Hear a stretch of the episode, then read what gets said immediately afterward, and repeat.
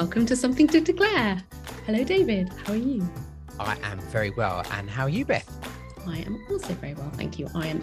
I'm still COVID negative. I just um, want to tell you that if you work in higher education at the moment, that is quite an achievement. So I don't know what I've done there. Had a lot of oh. vaccines, probably. yeah, well, and congratulations. That's good news. We're pleased to hear that. Do you think I might have jinxed it now, though? Like, we look forward to hearing uh, how your few days of isolation have gone next week. By the time this one goes out, I'll be like, oh yeah, the next day I've been done with it. um, but welcome as well to our Something to Declare listeners. We're really pleased that you're here. I hope that you're uh, well and that you've enjoyed the first couple of episodes hearing from Barbara and uh, from John. Uh, we've certainly enjoyed speaking to them and sharing those uh, conversations uh, with you. Um, so Beth, uh, as part of your work, I know you obviously oversee the chapel life at, at the college, um, and some of that's been online recently. How's that been going? Yeah, it's almost all been online. Um, I prefer embodied worship. I'm going to put it out there. That's trying to do the next slide, please thing at the same time as um, lead worship is not it's not it's not the same but it, it does give you a huge opportunity. And i'm really excited for we've got a really international lineup of preachers. And that also um, one of the things having learned from this wonderful podcast um, i have learned to do is um, to edit uh, the sermons so that we can put those up as well. So um, you know appreciate that uh, getting to an online Zoom chapel at a particular time on a Friday is not going to work for everybody. Um, and what I have managed to do is get the sermons online so people can listen later and at their own leisure and um, that's really exciting and and has had a lot a lot of listens which is nice because I can monitor that from the background and see and I'm really pleased to say we had the wonderful Jeff Colmer last time um, preacher cracker so go and listen to it um, and we had the wonderful David Bunce before then. I'm not saying there's there's a crossover here between our guests and the chapel rota, but there definitely is. Um, and but they are both, all the same. Yeah, absolutely. um, and it's really interesting also that uh, Jeff sent me uh, a brownie recipe that he's perfected. And uh, it just just so happens that um, last term I had Tim Haynes come and preach at chapel, and I've always admired his baking because he puts these delicious pictures up on Facebook, and I want to eat them. And he brought me brownies, so I just feel like there's a definite emerging brownie link going on in um, in the kind of selection of preachers I have. And I'm just thinking that maybe one of the things I'm going to say is like the sermon should be this long and please bring breath like chocolate brownies. Um, so, so there. But they also the other theme is and uh, uh, perhaps worth us thinking about because you can give me all your ideas. Um, is that they all complain I pick really hard readings. Um, okay. Um, so we've been going through both on we have Tuesday chapel with the ministerials, and then Friday evening chapel is our kind of in college service, the kind of the big one that normally would be the bigger one before formal hall on a Friday. Um, and um, I've just happens to be that there's the right amount of parables to fill all of those slots um, in Luke's gospel, and, and it is Luke's gospel in the lectionary this, um, this year.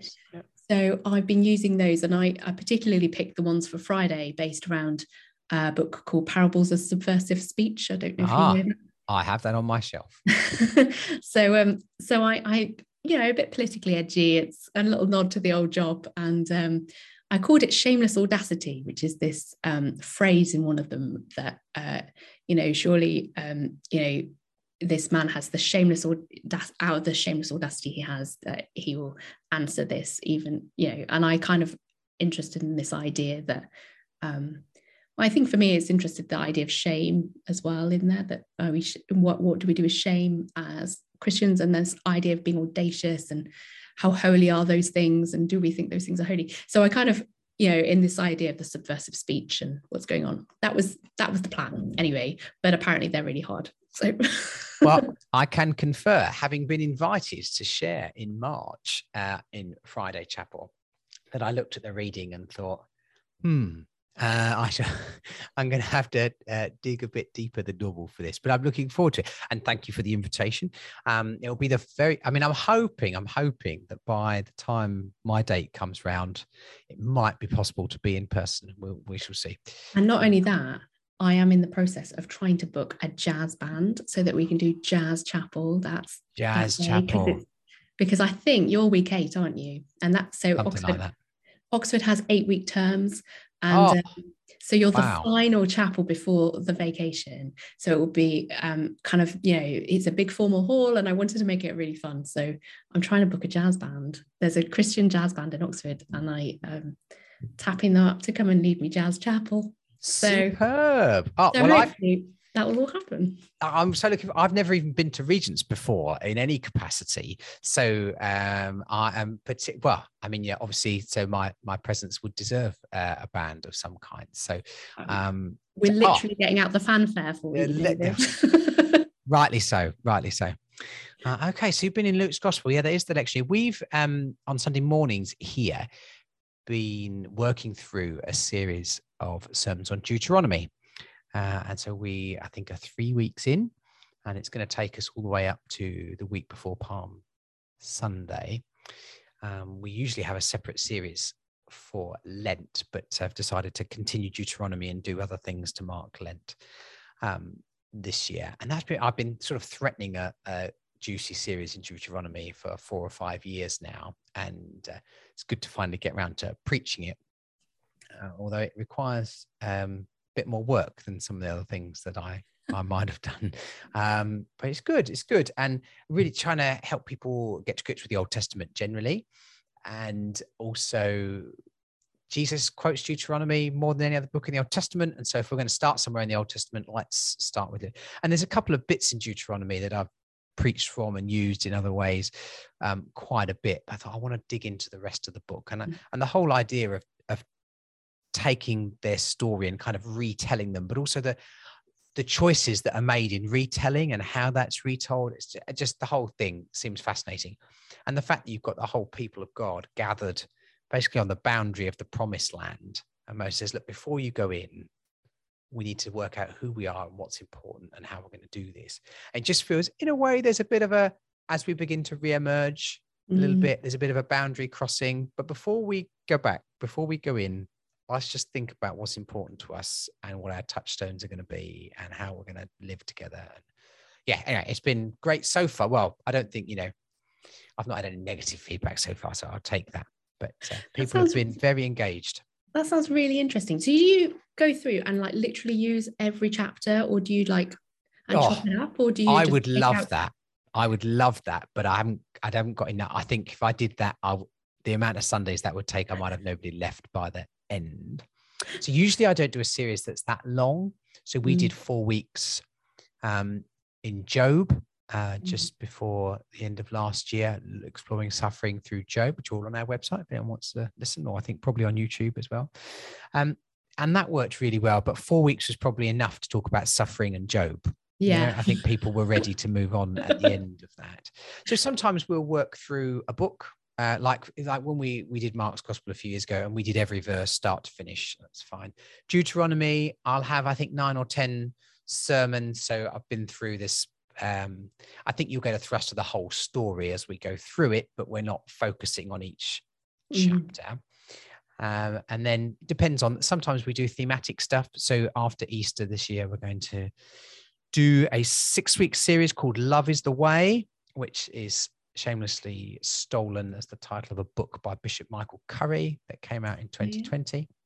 And we're actually going to all read the book as part of our season of Easter together.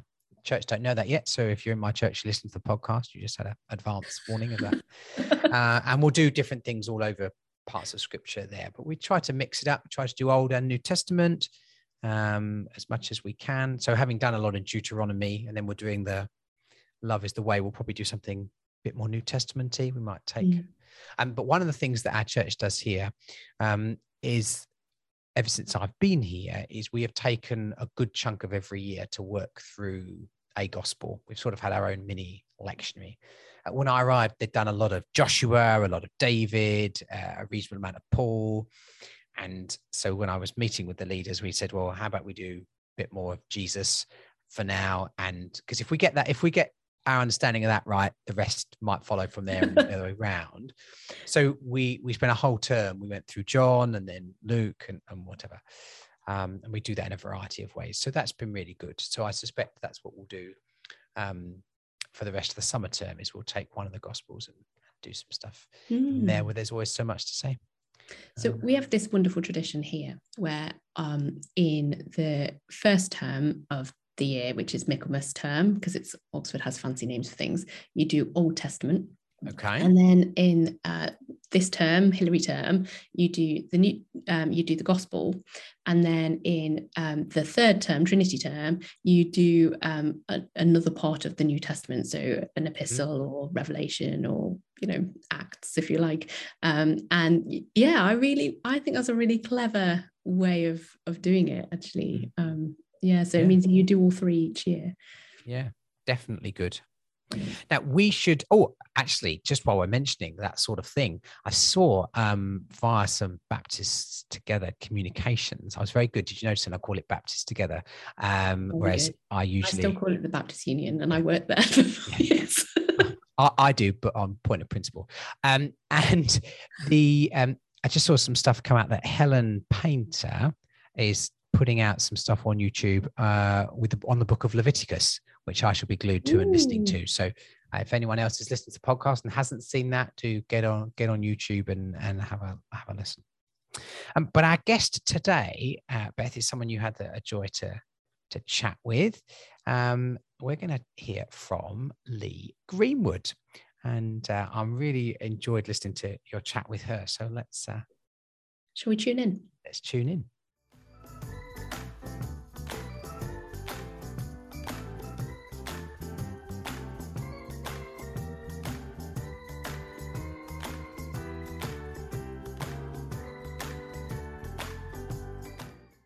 Hi, Lee. It's really lovely to have you on.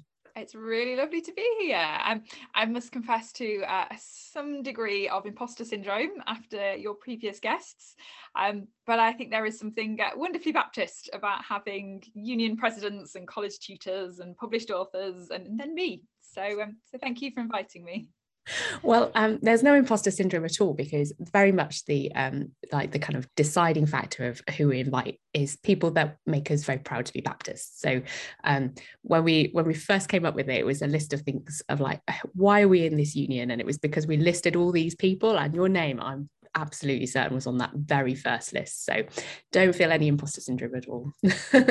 Um, so um, lee do you want to introduce yourself to everybody else? Because i think maybe um, uh, I know you, but maybe other people haven't heard of you. Um, and so, do you want to just describe a little bit about who you are, where you are, what you're up to at the moment? Yeah, so my name is Lee Greenwood. Um, I am minister at Stoneygate Baptist Church in Leicester. I've been here just coming up to three and a half years. Uh, came here as newly accredited minister. Uh, I am still a newly accredited minister. The usual three years have been extended a bit because I took maternity leave last year. Uh, but if I can survive the next couple of months and get all my written work handed in, then hopefully I will soon tick over into being a fully accredited minister. Uh, so yeah, that's where I am. What's your church like? Describe it to us for those of us who don't know Stoneygate.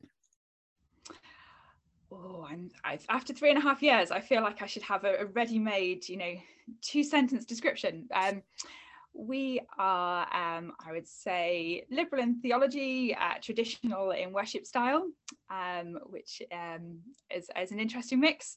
Um, we are um, at the moment skewed towards a more elderly congregation, um, although we have had some, some young folk joining us over the past uh, year or so, which has been wonderful. Um, we the church has always had uh, a keen heart um, for, for social justice. Um, when I arrived, there was a, long-standing uh, justice group within the church uh, that, that, gathers to kind of uh, provoke the church to, to keep uh, um, to keep acting in, in that respect, uh, which is brilliant. Um, yeah, it's I guess a little bit about us. That sounds really, really interesting. Um, I love the phrase uh, liberal in theology and traditional in worship style. That's probably, to be honest, what I would go and look for actively in a church. That would be the yeah the two ticks. Um, so um, Lee, we're both clutching mugs, uh, desperately uh, uh, kind of surviving sleep deprivation. And um, I know that uh, one of the places I first met you was in a gathering of ministers who'd recently taken maternity leave. Um, and we all turned up pretty sleep deprived then as well i think. Nothing has changed much in five years. Um, and and kind of uh, reflected a little bit about that together. Um, i wonder um, i know you're writing a little bit about it as well. If you just want to tell us if you've got any thoughts about that really just any reflections on kind of how that has been as a journey because i think perhaps it's something our generation is doing a little bit differently is, is having more, more and more of us are actively taking maternity leave during ministry yeah so um, motherhood and ministry really came together for me um, september 2015 uh, on the first, I moved to Leeds um, to be able to start my church placements uh, as a minister in training. Uh, on the 6th, I started that placement. On the 11th, I found out I was expecting my first child. And on the 14th, I started uh, college, um, doing my master's as the academic uh, part of my training. So um, I wasn't expecting it all to come together in quite that way. Um, but yeah, it means that, that motherhood and ministry have, have always been kind of uh, entwined together for me and um, that has been uh, variously blessing and burden. Um, there's um, there's a, a, great flexibility in ministry um, which there isn't in other roles which means that um, I've uh, been able to, to continue in ministry um, but also I have my, my children far with me far more than uh, they would perhaps um, perhaps in another position. Um, and um, there's something lovely about being able to do uh, life and ministry with them, and um, and then being uh, so thoroughly kind of embedded in in church. Um, but uh, yes, it can make things tricky when you're trying to you know, tap away at a sermon on your laptop on your knee while also feeding a baby and, and then hoping you don't disturb them once they've fallen asleep and um but yeah and, and so then I I then had my uh my second child um, once I'd uh, moved into ministry here in Leicester. So um, she's 18 months now, her, her brother's uh, five. Um, and so we're, we're into a new phase of, of trying to, to juggle things and um, so Edward's getting to the age now uh, where he's old enough to be more engaged in services, um, and so that's something I've been uh, reflecting on, um, trying to to chat with him about, um, trying to work out how we can we can engage him more in the in the service. Um, at the moment, my two are the only children we have uh, worshiping regularly with us on a Sunday morning. Uh, we have a messy church, which is where we, we tend to see families more. Um, but yeah, I'm very much wanting to um, to include him more and um, and hopefully then be ready to include other children when uh, when hopefully at some point other families join us. And um, and yeah we're very much of doing that with two hats on uh, as as a minister and as a mum. Um, my experience growing up in church was uh, worshipping alongside my parents and and that was um, really formational um, for me. And and obviously I'm not worshipping alongside my children because I'm at the front. Uh, it's a slightly different um, kind of a way of uh, a way of worshipping with them. Uh, obviously I'm still worshipping with them but it's yeah a slightly different way um, and um, yeah so that's um, that's kind of a, a, big question that's that's going around my my head at the moment. Um, I had um, a wonderful uh, experience growing up in church, um, feeling um, very much included as as a part of the the church family. I've, I've said that I always knew that I belonged to the church and the church belonged to me as much as to anybody else. Um, and so I always knew that I belonged to God and God belonged to me as much as to anybody else. And um, and I really want that for for my whole congregation. Mm. Um, but um, yeah, thinking very particularly about how um, yeah how we make that that happen for for the kids. Yeah, I think um, I remember realizing that they didn't have another minister. So whereas like I'd grown up with parents and you know, and minister and church, that they they had um, they that we were their ministers and their parents at the same time, and that kind of recognition that there wasn't that other person of you know appointed within the community to be the person. Um, it's made me realize one of the things I look for in church life um, is for my children is increasingly the the kind of where where are there people of faith who can nurture them and disciple them and be those examples and as well? Because you know inevitably we're going to be parents first and then they're kind of ministers maybe second. And yeah it's a really i think it's a really interesting it's a really interesting scenario isn't it? Realizing that you're both for them.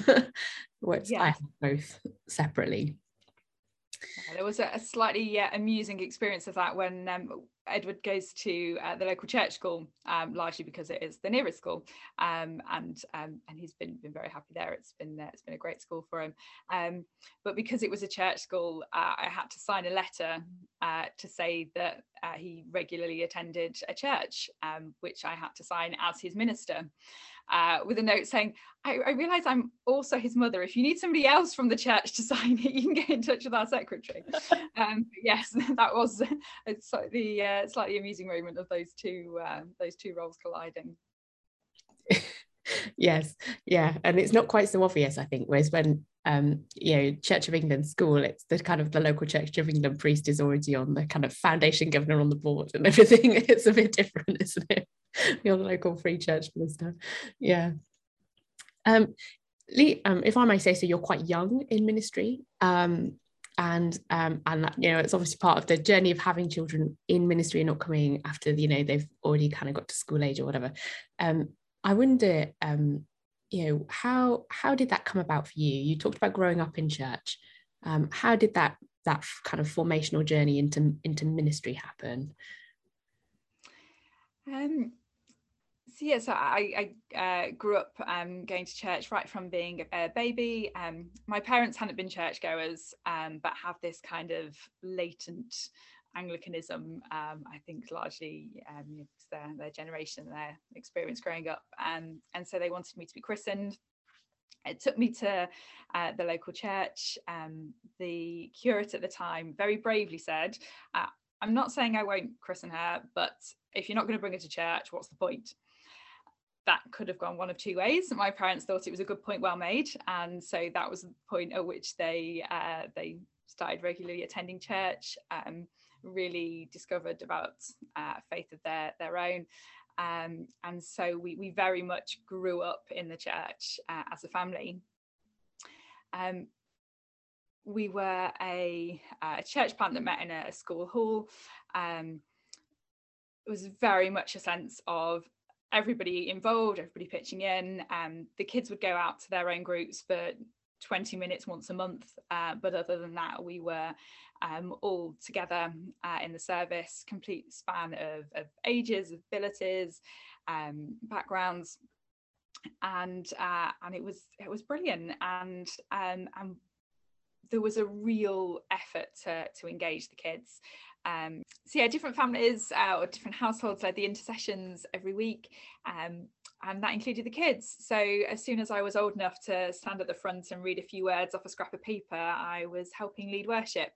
Um, I took it upon myself to peel the excess wax off the Easter candle and count the coppers when my dad was counting the collection. Uh, I decided they were they were my particular roles, um, and then I was playing in the worship band from when I was ten um, and so I, yeah, felt very much um, involved and valued. Um, and I think that was a really good grounding. Um, I, I, met with uh, with some others uh, from that church I grew up in um, last summer, and um, we think from the the congregation that were there when I was growing up, eight of us have gone into some form of ordained or accredited ministry. Um, and then there are others who are in reader ministry who have been deacons in churches. Um, and um, I would really love to do a piece of work looking at what was so special about that community that it encouraged so many of us into ministry. But um, I think we were given um, opportunities, we were given a confidence um, that, that maybe uh, isn't there in, in every congregation.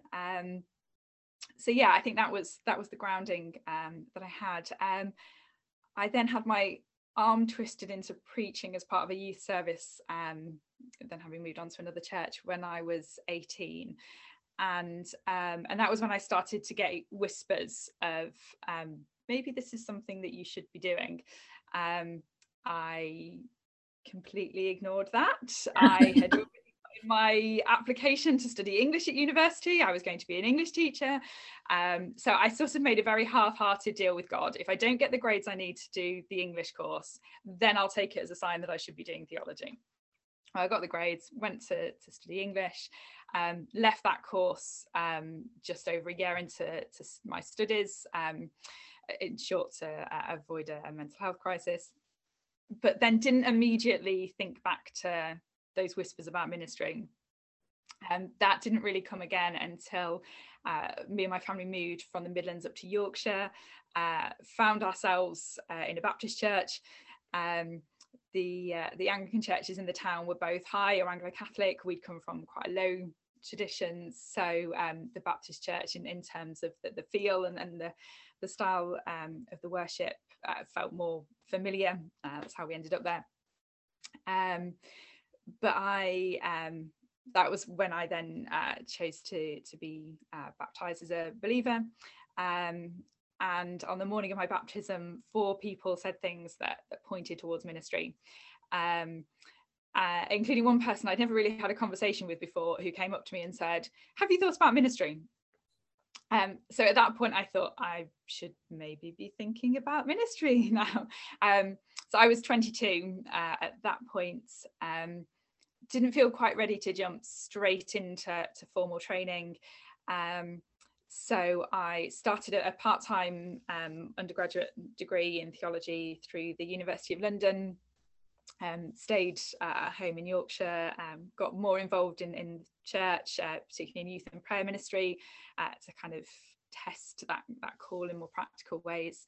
Um, so I did that over five years. And then in the final year of that, um, started the, the discernment process um, applying for, for accredited ministry. Um, I can't remember exactly what led to this point, but I remember there being a moment standing in my kitchen, doing the washing up, looking out the window, and the word yes just lighting up in my head.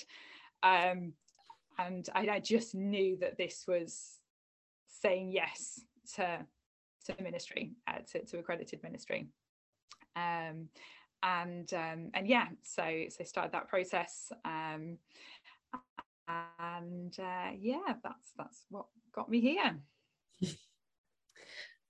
The yes moment is definitely a part of the call isn't it? I don't think i've ever heard anybody narrate a call without having that kind of there is this there is a point where there's sort of no going back. Um, yeah so um, you mentioned earlier that your church is uh, has a social justice group. And um, one of the things I regularly see on your Twitter feed and um, in, yeah, and kind of you talking about is um, the some of the kind of your your life really of kind of campaigning for and around various equality uh, conversations and social justice issues in general. And um, I, am thinking particularly of the, the fact that your church uh, ch- decided to change um, some wording at the back of the church. Um, uh, I you, could you talk us through a bit that and then a bit maybe about social justice, things that you're passionate about more generally? Because I think um, it's one of the things I really see in your faith that's I think really special. Yeah, so uh, so the thing with the, the wording at the back of the church, um, we had the words uh, "peace on earth, goodwill to men" uh, painted on the the wall, um, kind of at the, the, front of the sanctuary. So when, when, you're kind of looking forward, that's that's what you see, um, what you saw, um, and that that phrase was chosen because the church has a long-standing uh, commitment to, to pacifism. Um, the uh, were connections with um, conscientious objectors. Um, the, the oral history of the church is that it was founded by a group who broke away from another local church um, because they were opposed to the Boer War. Mm. Um, actually it was it was so that it was that foundational um, to the church, and and for a time it was known as the Peace Church. Um, and so yeah that, that they'd chosen this phrase peace on earth goodwill to men. Um, in 1924 nobody would have batted an eyelid at the, the gendered language. Everybody would have known that it meant everyone. But obviously language shifts and um, and it doesn't immediately read like that now. Uh, we know we've had kids come in and read it and, and ask well what about the women? What about the girls? And there was a danger then that it started to become a distraction and, and started to take away actually from what was a really um, important message from, from something that was you know really uh, really significant to the church. And um, so yeah it, it, turns out it had been irritating people in the church quite literally for decades. Um, but last year the year before time's gone a bit wonky i can't quite remember when um, we uh, we made the decision um, to have the, the final word men repainted to all. Um, it, it, worked out quite nicely. They're both three letter words. There was an a and an l further down the text so that the, the copywriter could could copy those. Um, so um, so it all matches beautifully. Um, but yeah that that felt really significant. It was 100 quid and a couple of hours work it you know when it came down to it. But um yeah it making that change I felt signaled a commitment to um, to inclusive language, to, to paying attention to um, the way that that what we see, uh, what we say, and what we do, um, how that reads uh, to other people. Um, and you know we can still talk about the history of, of the text um, and you know and, and, why it's there and what it means and um, but now it it says what it has always said um, without that gendered language kind of tripping people up um, so yeah, I, I wrote a, a, blog post when we did it, and it is by far the most read thing that I've ever written. It really seemed to to spark people's interest and and um, and kind of uh, click with people. Um, so yeah, that uh, that felt like a really small but significant thing to do. Um, I think um, I, the symbolism of it i think it, i think i was trying to think what what made me compelled to read that blog post. And i, I think it's also taking a church on that journey um, and anybody who's sort of um, you know enables churches to to kind of think about what sort of journey they're going on in that way and um, and have that as a really positive conversation i think that's yeah it's really interesting. Um, am i right in thinking your church is an inclusive church as well is is that right we are, yes. Um, we we very fortunately managed to sneak our AGM in on the last Sunday before the first lockdown, um, which was uh, where we made the, the decision uh, to register as an inclusive church. Um, and we also agreed our own statement of inclusion uh, wanting to, to lay out quite clearly what that means for us that anybody um, who professes faith can be baptized. Um, anybody who um, who wishes to can uh, seek membership, and anybody who is so called and gifted can lead and serve in the church. Um, I was aware of the fact that uh, through conversations uh, with people who have been uh, stung by other churches, that um, that people can use the language of, of inclusion and welcome differently, um, and and there can still be um, kind of boundaries placed on on that welcome and inclusion. So it felt important to, to say that um, quite clearly. Um, so yeah, that um, in some ways was was a big step. In, in some ways, um, actually, it was a reflection of where the church already was and had been for some time. Um, but it, it felt uh, important to to say it more clearly and more loudly. Um, it's uh, yeah, we want people beyond the the walls of the church to to know um, to to hear that message. Hmm. Um, and in terms of other kind of social justice commitments, I think what, one of the things I've seen coming out is quite a lot is about climate um, and other things, but I think a general kind of sense of fair trade and kind of um, uh, yeah, I am I right about those? Are they kind of things that you're passionate about? Yeah, yeah. I think um, the the three main things that we we probably um, uh, look at in terms of, of, of justice are around uh, fair trade and climate and, and refugees. Um, trying to to engage with campaigning where we can, with action where we can. Um, we had a great big green harvest festival um, last September, um, which uh, followed on from our Climate Sunday service. Um, which was uh, we managed to engage a number of other local uh, eco groups, um, which was uh, which was really great. Um, so yeah, it, it, was a good opportunity to to pray around climate issues, but to also um, engage in a little bit of uh, we tried a little bit of craftivism and um, and also to provide an opportunity for people to learn some really practical things that they can be doing um, in uh, in terms of, of, climate justice and um, you know living well in the world.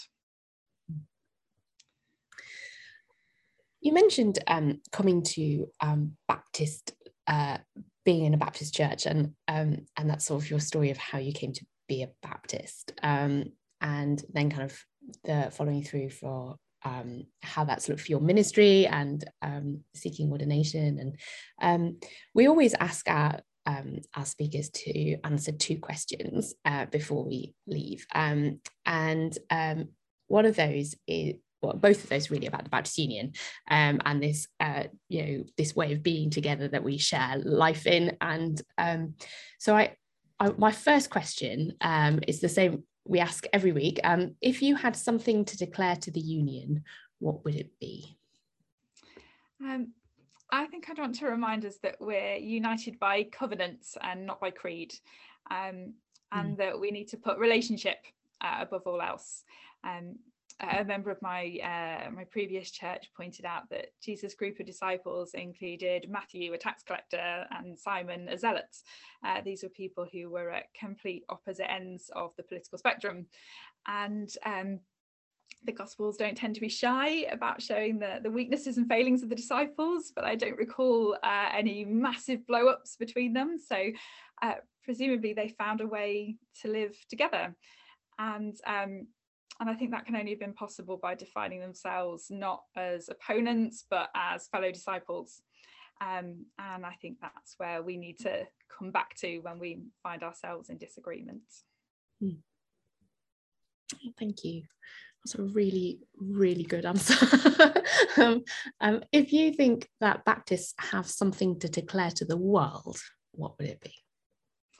Um, I think if we can get that bit about putting relationship first right um, then i think i think that's what we can be declaring to the world um, i think essentially we need to say over and over again that we must love one another and that means seeing one another as full human beings um, it might sound soft and fluffy um, but it's hard and it's real um, and it's the only way i think to peace and justice um, of course, love isn't unique to us as Baptists. Uh, we need to be prepared to listen as well as to declare.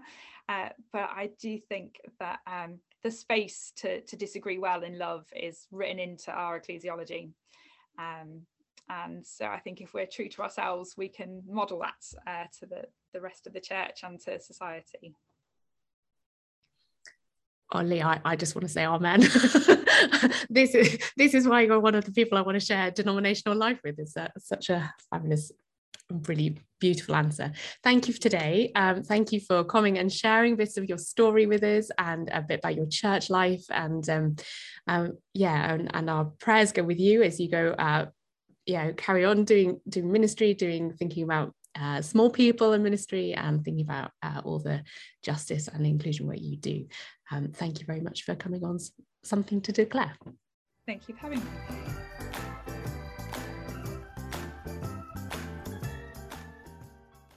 So, David, what did you make of that then? Oh, well, I really enjoyed listening uh, to your conversation uh, with Lee. Um, I've got I've got a photo of Lee which pops up on my computer periodically. Uh, it's not as creepy as it sounds, um, but my my daughter was determined to go on a climate march in Westminster yes. a couple of years ago. She's uh, three years ago, whenever it was. So she didn't go to school that day, and she made.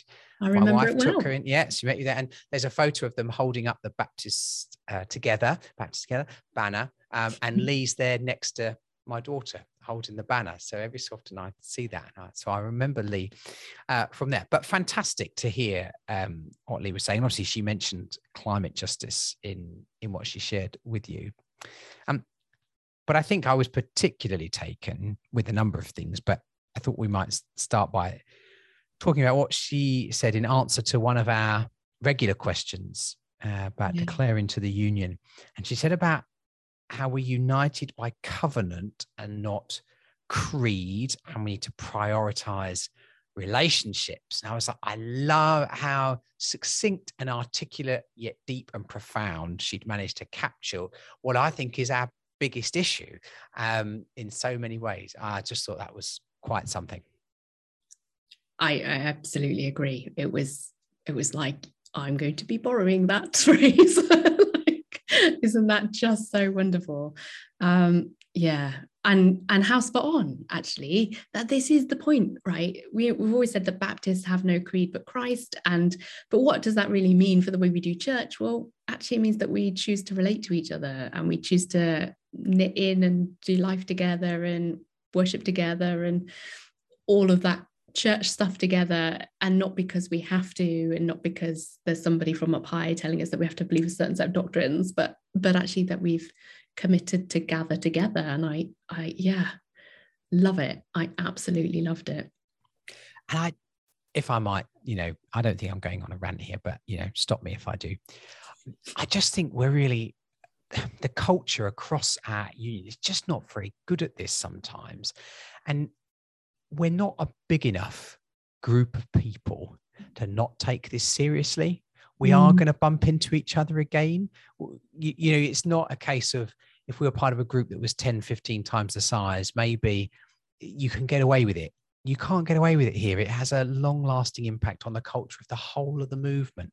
And it doesn't take much to do all the little small things which you need to do in order to put some kindness and some relational thinking at the heart of how we interact with each other. And it just it's so easy on one level and so frustrating at how bad we seem to be at this. Mm. um it's i don't know there's all sorts of reasons why that's the case but I, I just thought lee went straight to the heart of it in a way that was really helpful. Yeah i wonder what we could do. I think it's such an interesting question. How do we put the kindness back in? Mm how do we prioritize the relationships? Do you have any ideas david? Oh, oh like I see. sorry I, I, oh, I, oh, I didn't realize i was going to bounce back to me quite so quickly.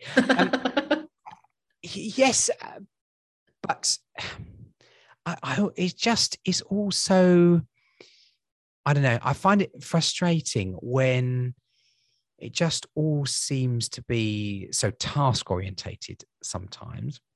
And and so, for example, even things like when we reduced the size of Baptist Union Council all those years ago in the futures process, um, never mentioned in that conversation was actually the relational role mm-hmm. that that group of people gathering together had. And what you have now is a group of people who already all see each other, all sorts of other meetings, gathering together where things have already been decided. Like, It's not to say it isn't good and valuable in all sorts of other ways, but what's been ripped out of that was the relational elements and the building across the union stuff that was able yeah. to happen there.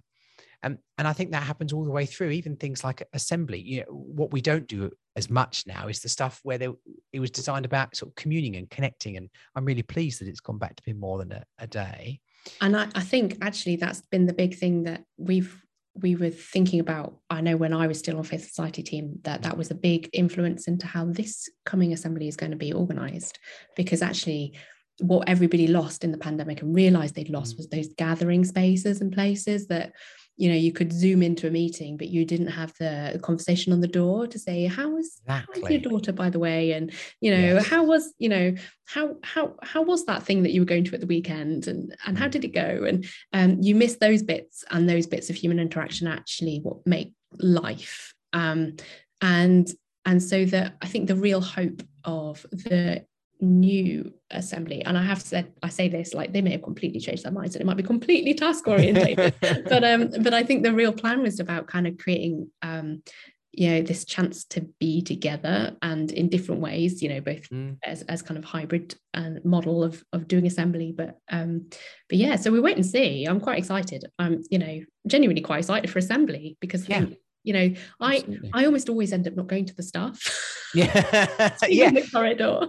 Yeah but that's okay and my when I, when we moved here um 10 and a bit years ago um, we didn't have any children um, which come on to another conversation we're going to have in, in a second um, and we've had two since being in here, which is lovely. Uh, but when I moved, my regional minister here was uh, Sheila Martin. I've been very blessed with lots of wonderful regional ministers, and Claire Blatchford is my latest and newest. And yeah, I get through them regional ministers, you know.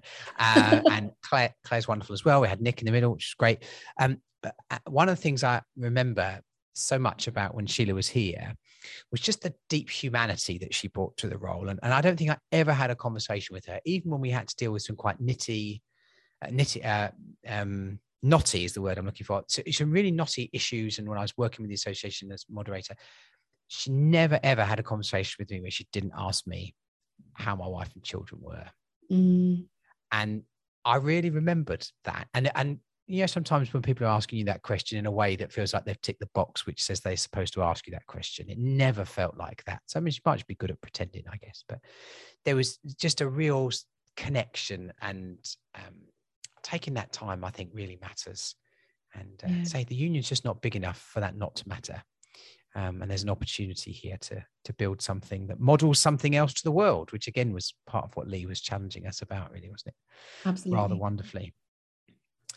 Um, Beth, let me ask you a question because uh, Lee was reflecting a bit on motherhood and uh, ministry. I'm guessing that some of those challenges and, and, reflections that Lee had might resonate with you or, or, or, not. Tell me about it.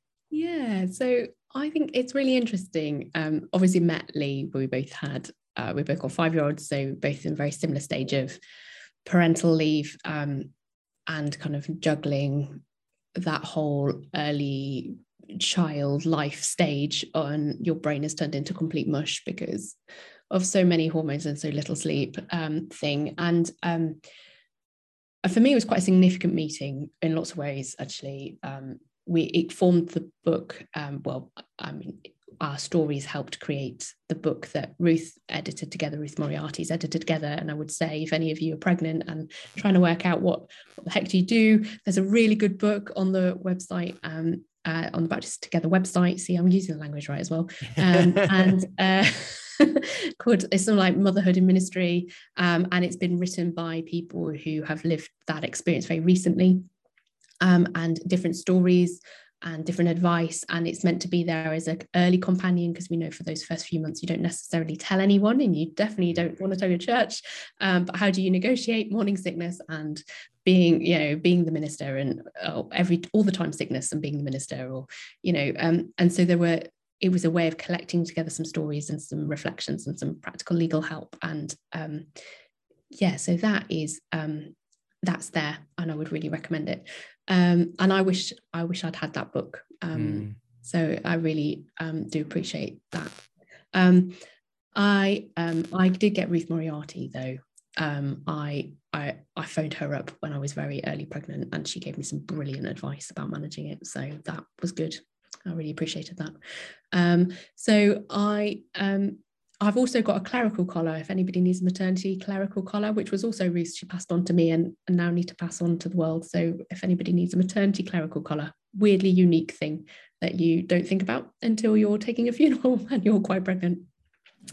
Um, but yeah, I think um, so. I found motherhood very challenging, um, and I'm trying really very open about this because I think uh, I think it's important to give various narratives around motherhood. I think we idealize motherhood a lot in church life, and I think um, that comes out of our theology and and our culture, um, and I think it's embedded into our society in all sorts of ways as well. So I think you can feel alienated from a faith perspective as well if you don't like motherhood. Um, uh, and it's not that I don't love my children, I should say, um, but motherhood is its own particular institution. In fact, that, that has been used by kind of social commentators. Um, it, it is an institution as well, and and you do have to kind of navigate it and everybody else's expectations of it and what you thought it would be before you became one. And um, I really like uh, there's a fabulous cartoon that's somebody saying to their child, "You're making it very hard for me to be the sort of mother I was hoping to be."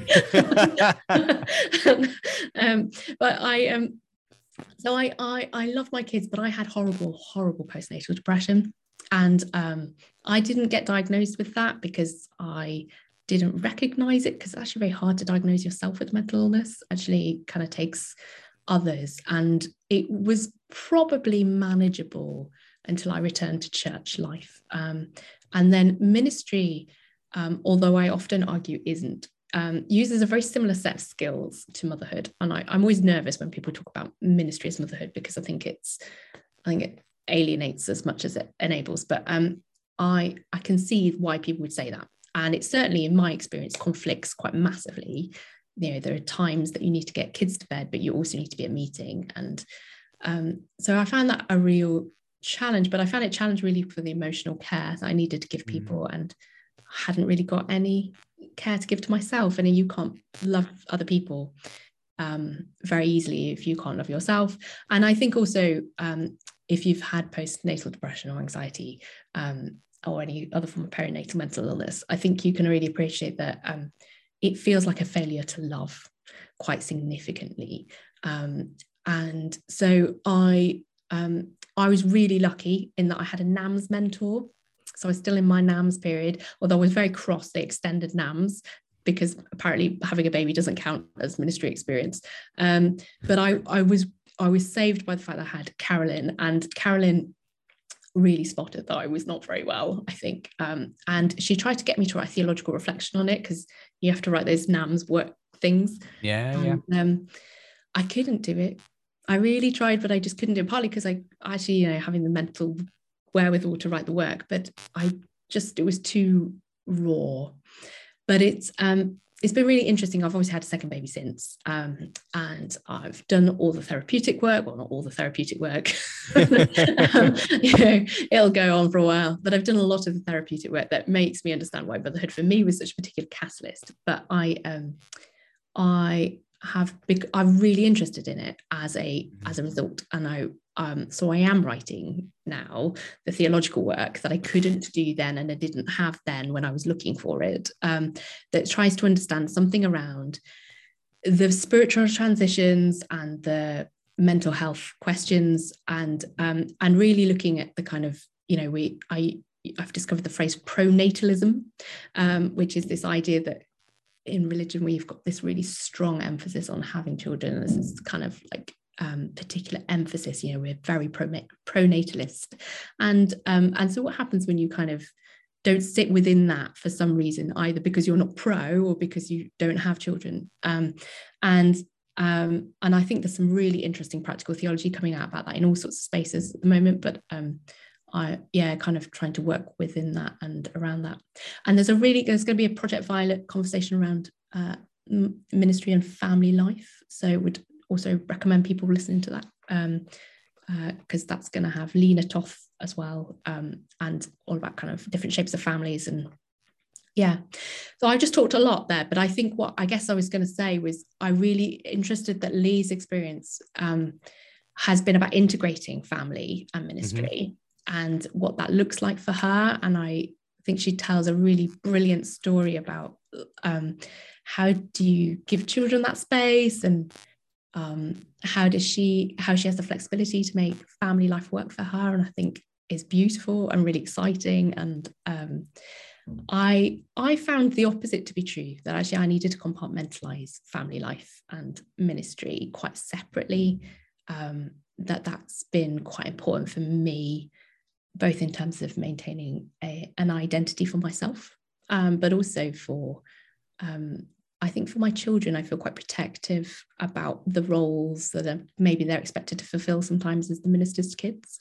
Um, and so having a having a life where I get to be just their mum in church and not the minister in church, because I chaplaincy is my ministry, um, is a really precious thing. But I also think sometimes like yeah, but also, you know, they don't get to see me being minister in church. And I, it would have been mm. quite nice for them to be able to see that mummy is a minister in that really practical way. So, yeah. It's time. It was a very long small... answer. That's all right. No, it's uh, it's really, really interesting. And thank you for being so open and honest eh, as part of that, because I think hearing other people's stories connects with us in all sorts of different ways. And I think it's mm. really healthy to to explore that and I think also just as the other thing to say before I sh- shut up about this, but um, uh, we as churches we're really privileged to have access to a lot of families um, and young yes. families. I don't mean like everybody has a family of various descriptions, but what I mean by that is that kind of two point two children and a dog, um, and um, we have really interesting access to you to people who have young children um, and parenting through that life stage, and mm. I think that um, you know, we know the pandemic has really impacted maternal health because of isolation. Um, and we are in a unique position to be present in those spaces and places for people as they kind of reintegrate and get children back into things. And um, so I really think one of the missions of the church at the moment should be about, um, yeah, really through those, you know, the the good old toddler group, you know, using it to be and messy church and everything else that those are the spaces that we can really do some really important pastoral care and kind of yeah the work of redemption i think is often in giving people communities so. Amen to that. Yes. And yeah. one thing i couldn't let us um, finish without talking about uh, today linked to what we're talking have been talking about is how Lee was reflecting on how she grew up in, in church and she was part of a church that was very explicit about giving children a voice, giving children space. Um, and I was really struck by that. And then actually, you know, the outcome of that being that so many of them have gone into ministry or, or Christian leadership in other forms. But she said, and I wrote it down word for word, she said, I belong to the church and the church belonged to me as much as anybody else. And so I belong to God God belonged to me as much as anybody else. And I loved that. And I thought, yes, oh, that I, I pray that my own children might have that understanding of church life. I um, reminded me of the book Multi Voice Church by um, yes. the Murray Williamses, and I um, I've often wondered what that looks like in reality. Like, how do you really get this to happen? And and she described that book, didn't she, in action? And I yeah, it's, it's wonderful, um, really exciting. I, I want to be a part of that church. yeah, and this idea that she'd been shaped by, uh, you know, praying since she could read prayers off a scrap of paper, and I just what an extraordinary thing that that everybody's voice is valued and given space to develop in that way. Amazing, um, and I and actually, um, you know, kind of think about the identities of church, like, um, you know the sort of church that she finds herself in now is, is kind of with a traditional form of worship, but where um, you know it's clear that the heart of the church is is about peace, and that mm. conversation there was really interesting. Um, you know, it, and and how they they decided to change the letters because their vision of peace and their vision of inclusivity didn't quite match up to the the, the sign anymore and um, she used a phrase, it was something like, oh, it says what it always said, but it's clearer now. And I, what, what a brilliant way mm. to think about inclusive language that, oh, it's saying what it's always said, but just a bit more specifically so that we can understand that better now. And I just, yeah, it doesn't trip us up in the same way. I just, brilliant, really insightful comment. It really was. I mean, I think, I think Lee has a real gift for articulating things in a way which are at the same time wonderfully simple and yet deeply wise and profound. And that's a real mm-hmm. gift in, in ministry. And uh, I'm sure her church are blessed. And uh, she's definitely on the list of people for whom, um, yeah, I'd be happy if they were my minister. Um, yeah. As in fact, indeed, all the people we've interviewed on the podcast say, would be. I feel like this is how we end it, isn't it? I we know. always say, this person could come be my minister. Yeah. What you don't know about this is actually you're preaching with a view. yeah, yeah. Oh, for the, for the wouldn't that be wonderful? but if the, if if uh, the Lord took me to Leicester, I'd be very happy to land in in Stoneygate and to, to be part of that. Well, I mean, whether they'd have me or not is another issue, but we'll save that for another day. And um, I think we'll probably finish there if it's all right with you. Um, but thank you. I uh, really enjoyed your your chat with Lee and good to chat with you about it as well. Thank you, David. I think it's uh, my turn to finish with a blessing this week. So we'll finish with our blessing for the season. So, friends, may you see opportunities to bring hope, healing, and peace where others do not. May you have the courage to speak up for those that get overlooked. May you be aware of God's Spirit at work in the words you speak, the safe spaces you create, and the relationships that you build. You are loved by God. May those that you encounter know that they are loved too. Amen. Amen. Good to see you. Look forward to catching up next week. Thank you, everybody, for listening in. See you soon. Bye.